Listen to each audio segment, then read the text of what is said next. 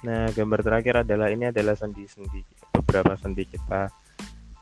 Yang sebenarnya dalam survival harus kita jaga dan ini pengetahuan dasar tentang sendi. Agar kita lebih efisien bekerja kita harus paham uh, bentuk ngolah cara mengolah sendi itu seperti apa. Jadi contohnya ketika kita uh, menggunakan alat-alat berat seperti contohnya palu, gaji, sendi mana yang harus kita gerakan kita harus tahu. Dan juga ketika ada rekan survival yang atau sesama survivor namanya survivor itu orang yang pelaku ketika survival